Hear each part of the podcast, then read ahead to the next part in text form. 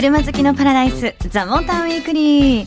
さあ今夜もスタートしましたよ。皆さん30分お付き合いくださいね。DJ の藤本エミリです、えー、そして高橋明さん今日もよろしくお願いします。はいよろしくお願いします。今日はですねラジオネームやめぴさんのメッセージご紹介させていただきます、外国車で一番印象に残っているビートルが2019年で生産終了になるというニュースを見ました、うんうんどんどん進んでいく自動車業界ですが今後どんな名車たちが姿を消していくのかえどんな風に予想されますか？というね。これは悲しいかな、うんうん、ねなんか自分の好きだった車で思いがある車っていうのも永遠にはねっていうところがあるんじゃないですか、ね、特に最近だとその衝突安全とかね、うん、そういう要件が加わってくるとデザイン制約も出てくるんでね、はい、難しいよね。またそういう車に限ってね、デザインすごく可愛かったりとかね だったりね、そうこの辺はなんかね本当に寂しいなとは思いますがこれから先でもまたこう名車ってね、言われるような車が出てくるんじゃないかと。やみぴさんありがとうございます。え番組のオリジナルステッカープレゼントしますから待っててくださいねオリジナルステッカーのデザインはあんまり変わらないですけどあれは名デザインと呼ばれないんですかね？あれはプロのデザイナーにデザインしてもらったデザインなんでね。あじゃあなかなか変わらないですね。いやまたあのちゃんとギャランティーして デザインしてもらえば 変わるかもしれない。あじゃあ皆さん、そのステッカー大事に取っといてください、はい。さあ今日なんですけれども今日はですねちょっとあのテーマどうしようかな。どういうテーマでいこう速い車？でいいのかな、うん、と思ってます。私気になる、うん、あの新型。ルノー。メガーヌ。RS マニアな。なんで今そんなに区切ったんだって話ですけどそれをですねどうしてもお話聞きたいなと思いましてまあちょっとライバルも含めていこうかなとまあ、今夜もどんな話になるのかあの決着はどうなるのかというのは全く見えてませんけれども、はい、ゲストにはですねモータージャーナリスト川口学さんが来てくれます皆さんどうぞ最後までお楽しみください。さあ、ということで本日のゲストご紹介します。モータージャーナリスト川口学さんよろしくお願いします。よろしくお願いします。いや、今日はね、本当に私はね、楽しみにしてました。あの、ルノーのメガーヌ RS、はい、聞きたかったんですよね。いろいろね。新しく出たんですよね。って言って騒いでたんですけど、はい、すごいですよね。このテンションが高い時とね。バレバレですよね。はい。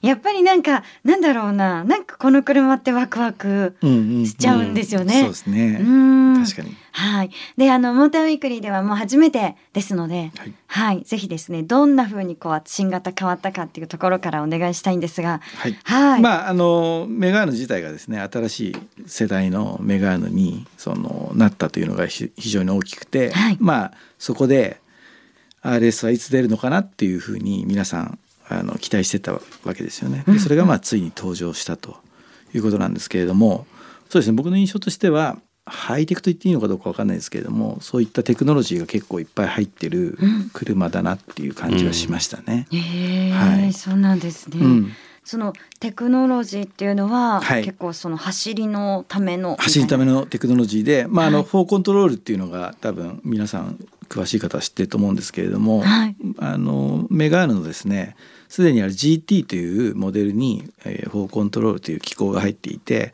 まあ、それは四輪操舵なんですね、えー、後輪もハンドルに合わせて動いてくれる機構なんですけれどもそれをですねこの RS にも入れたというのが一つトピックとして大きいところかなというふうに感じます。へえすごいんですね、うん、あのルノーブランドって、はい、あのブランド自体がもう走りのブランドメーカーなんだよね。うん、はい。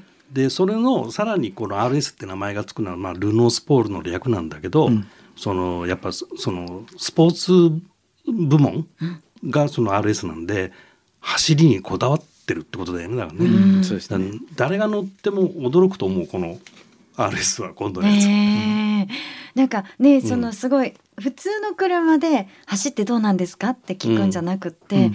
どんだけすごいんですかっていうのを教えてもらいたいんですけどその辺はどうなんですか？どんだけすごいか、ねうん、これなかなか難しいね。四輪ソーダって藤本さんって体験したことある？四輪ソーダ、うん、リアタイヤが動くう車。リアタイヤが動く車、うん、ハンドルに合わせてステアリングに合わせて、打角がリアも動く。まああの打角は1度とか2度とか小さい範囲なんだけど、うん。ない？えどうなんだろう。私よくわからないんですけど。あの簡単に言うと、はい、あの小回り聞くっていう感じなんですけれど。も そうだね。簡単に言うとね、うん、ででも、はい、まああのダイナミ運動性能のために使ってるんで、うん、それはどういうことかというと例えばすごくタイトな、えー、ワインディングなんかでヘアピンカーブみたいなカーブがあったりするじゃないですか、はい、そういうところでハンドルを切った時にまあ普通の車だといっぱいハンドル切らなきゃいけないんですけれどもこの車の場合は後ろもハンドル切ってくれてるので割と少ない打角で綺麗に回っていくことができたりとかすることができるんですね。逆に大きな例えば超高速コーナーみたいなところだとハンドルを左に切ると、後ろのタイヤも左に切れてその、はい、なんて言ったらいいんだろうなカーブを曲がっていく時になんかこうハンドルを切っただけで内側に吸い寄せられるような感じで曲がっていく感じなんですよね。これはちょっとなかなか表現が難しいですけれども。なんかこうイメージ的には、はい、なんとなくこう分かってきたんじゃないかなと思い、はい、結構目が今キラキラしてきて、わそれはどんななんだ乗ってみたいな運転してみたいなってなりますね。これあの開発ドライバーであのニュールのタイムアタックしてる人がね、うん、日本に来て助手席乗せてもらったんだけど、はい、まあ常識的な動きをしないのよ車が。そうですね。強烈だったもう。羨ましいとか言って。まあもちろんテストコースなんだけど、うん、あのダブルレーンチェンジっていうあのこう車線をね2車線分ぐらいバーンって動かすような動きとか、はい、そういうの急ハンドルでわざとやって車の姿勢変化とかってそのダイナミックテストってやるんだけどそういう動きをこうやった時にね今までの車だとまあ大体想像つく範囲の動きをするんだけどこの車ってパッとハンドル切った時に本当ね漫画とかアニメの世界で車が真横にパッとスライドした時のイメージってわかるでしょ、うああいう動きを本当にするのね。うん、でその時に車がすごくねしっかりしてて合成感を感じるの。うん、でなおかつ乗り心地がいいのね。でこれがだからねこのあのフォーコントロールと、まあ、あと秘訣はこのダンパーインダンパーっていう、ね、ダンパーもちょっとあるんだけどそ、ね,、の2つの組み合わせで、うん、こう乗り心地が良くてカーブ曲がった時に合成感が出てでロールしなくて、うん、そうロールしないですね。ふわっとした乗り心地もあるのよ。何ですかそれは。それはねルノーだから。えー、それで片付いちゃうんですね。いやでも独特独特独特なんですね。痺、うんうん、れるよこれ。そうなんです、ちょっと異次元な感じしますよね。へえ、いやメガナレス。これは新型ちょっと気になる人たくさん今の話を聞いているんじゃないかと思いますあとねこの車ってマニアがいっぱいいて、みんなあの MT をね好んでるんだけど、今回これ MT がなくて、あの DCT なんだよね6速の。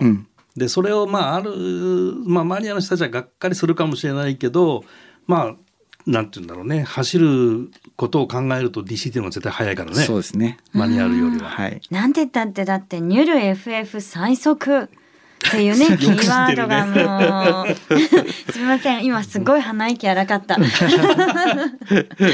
ですよね、うん、シビックタイプ R が昨年ですか？そうですね。ね。あのタイム今ナンバーワン最速になっておりますけれども、うん、その前でしたっけ？はこのメガの RS だったんでしたっけ？えっとねこれは目まぐるしく変わってるんですよね。順番はちょっとわかんないね。はい。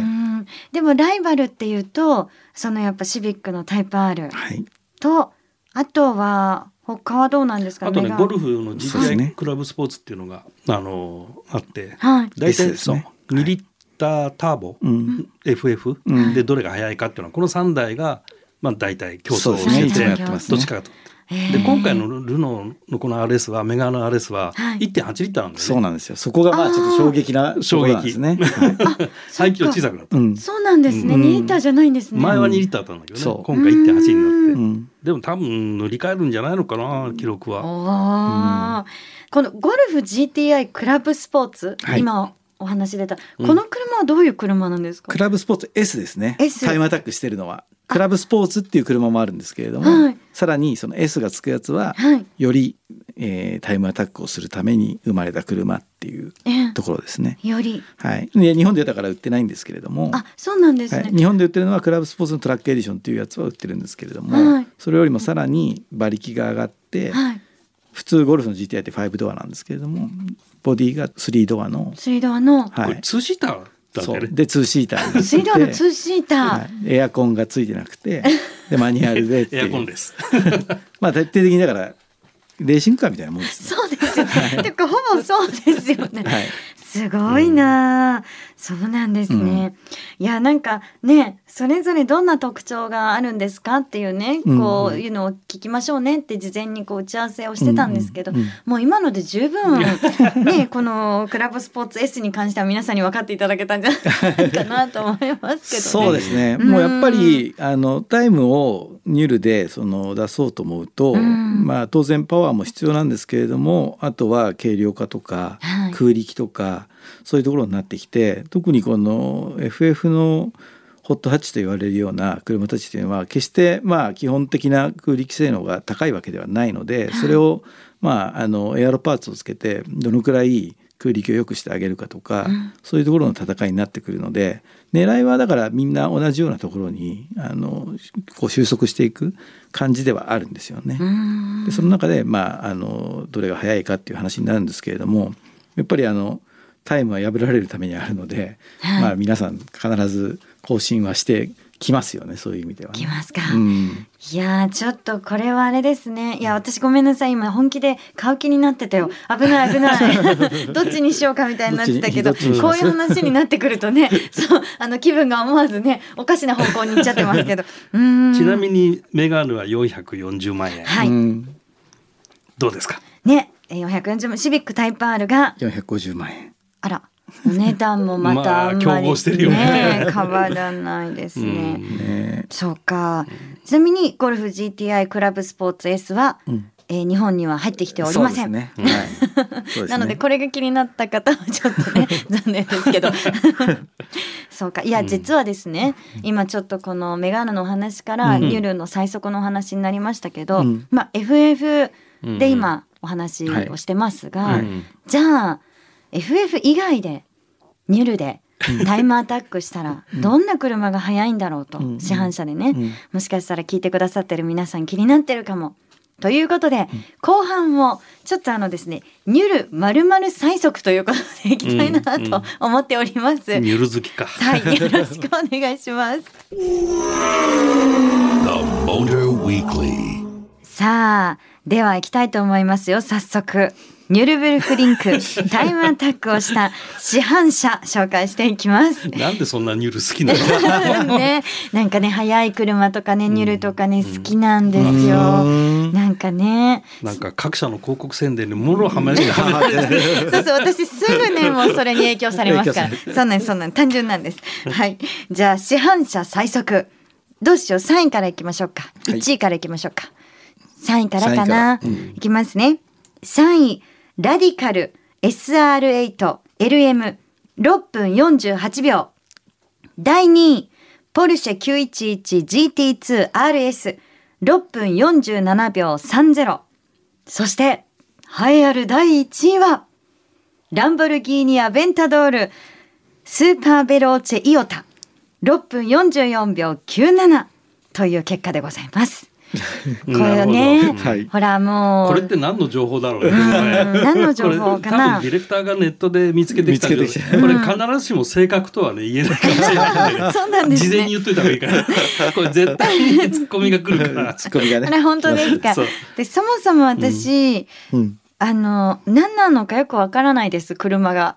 ごめんなさい、自分で発表しといて、ラディカルって何ですか。ね、ラディカル。ラディカルはまあレーシングカーみたいなもんですね。あレーシングカーなんに近い、うん、レーシングカーですね。ほぼほぼレーシングカー。ナンバーがつけられるっていうナンバー？がつくレーシングカーそういう車、そういう車なんですね。はい。へえ。これはじゃあなんか名前名前？名前ラディカルという名前ですね。うん、はい、ええ、六分四十八秒。はい、ね、まあこの資料ではですけれども。ポルシェわかります？ポルシェはわかります。ポルシェわかるね。はい、九一わかります。大丈夫です。で一番上のランボルギーニアベンタドール、はい、この SVJ SVJ っていうこの SVJ っていうのは何なのかよく分かってないですけど、スーパーベロチェイオタ。え人の名前？伊予田さん？違います。よね。何なんだろう。でもすごいんですよね。6分44秒97ですって、はい五千万しますね。値段から言った。五千。五千万ですからね。百五十万。すごいな。そう考えるとメガーヌとシビックタイプはリーズナブルですね。リーズナブル、ね、いやいやお買い得ですよ皆さん。同じ最速ですからね一応。ねすごいお買い得。いやもうこれ買うしかないんじゃない？って思っちゃうけど、ただアベンタドールは、うん、あの770馬力って書いてありますけど、はいうん、これはまあそっか。そんなびっくりすることでもないの？いやいや市販車だからねすごいよね。すごいですよね、これでもニルの最速ってちょっと前に話題になったのが、あのル・マンで優勝したレーシングカーね、はい、ポルシェの919、はい、あれをニルで走らせたら何分出るかってポルシェやったんだよね。ねで、ね、まああのなんだっけダウンフォースをねあのレースで使ってるダウンフォースだと危ないんで、うん、何倍っつったかなそのレースよりも何十倍もダウンフォースを増やしてそうなんです空飛んでいかないようにして改良して、えー、それでタイムアタックしたら今アベンタドールが6分44秒したでしょ、はい、そのポルシェね5分19秒で走ってる。えー、すごい これ何キロ出してんだって感じだよね。すごすぎ。えー、そうなんだ。まあもちろん市販車市販ではないんだけどね完全のピュアなレーシングカーだし、そうですね。ポルシェワークスの車だけどさ。しかもねニルのコースは北コースは20キロぐらいありますからね。あ長い、ね。ここ5分で走るってすごいですよね。そうだ実際学さんも走ってらっしゃるんですよ、ね、僕はあの結構いっぱい走ってますけれども、はい、ここら辺の6分とかなるとちょっと知らない世界だよね。はい、もうイメージできないよ。想像つかないですね。いやでもそもそも、うん、そのニュルの北コースは過酷だとかねそういう話を教えてもらうんですけど、うんはい。はい、実際ね、うん、こう私なんかからしてみたらもうどれだけなのかわからないわけですよね。でもそのニュルブルクリンクで、うん、なんでみんなそのこう開発したりタイムアタックしたりするのかなと思って。まあそもそもね、うん、20キロもある、そうですね。コースなんかないじゃない？あまず距離。距離がね。でそのまあテストコースとして使える占有できる、うん、それからシャットアウトできるっていうのもあるのかな、ね、はい、だ車両開発には厳しい条件がいっぱい揃ってるし、うん、機密も守れるしみたいなところなんじゃないのかね？そうですね。まあ世界一過酷なコースと言われてますよね。はい、でやっぱり路面も非常に荒れていていわゆるサーキットの路面とは違う。どちらかというと一般道に近いものだったりするし、まあ、作られたのもすごく古いので、うんもう改修に改修重ねているので非常にこう道が悪いんですね要は。滑らかじゃない、ね、滑らかじゃないですね。でなおかつコーナー数で言うと多分170いくつあるのかな？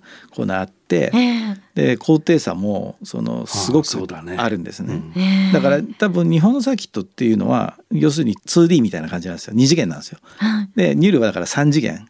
その高さが出るんで。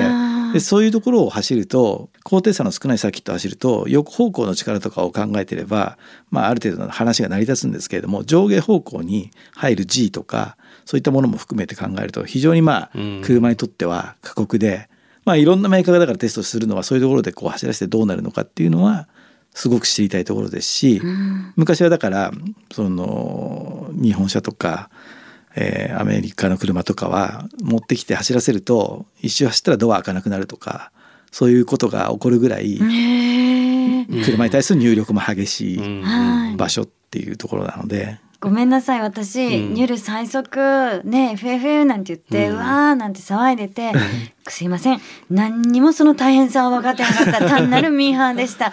すごいですねニュル最速ってね。うんあの僕も藤本さんの運転する富士スピードウェイトで一回経験してるんですけどね。あれはねニュルよりも怖かったかもしれない。逆に過酷な。過酷だった。世界一過酷な、えー、ね、世界一過酷な助手席でしたよ。あれはもうあのギリギリまで行かないとどっちに曲がるかわからないっていうね。ある意味ニュルと一緒なんですよね、はい、どっちに曲がってるか。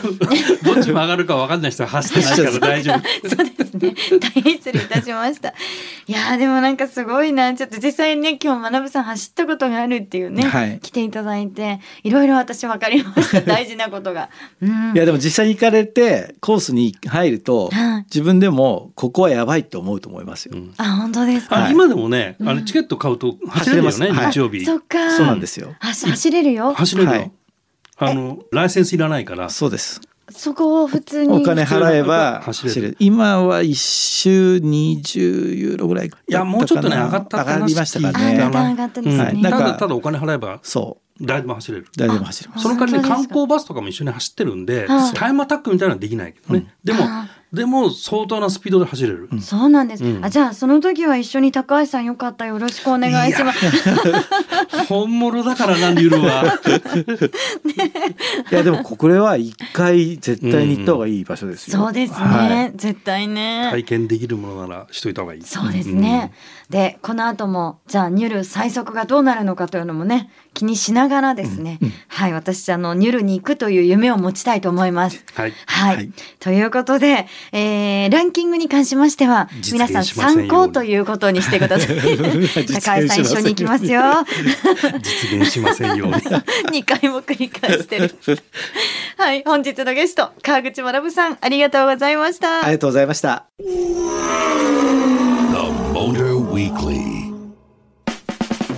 お送りしてきましたザ・モーターウィークリーいかがでしたでしょうか？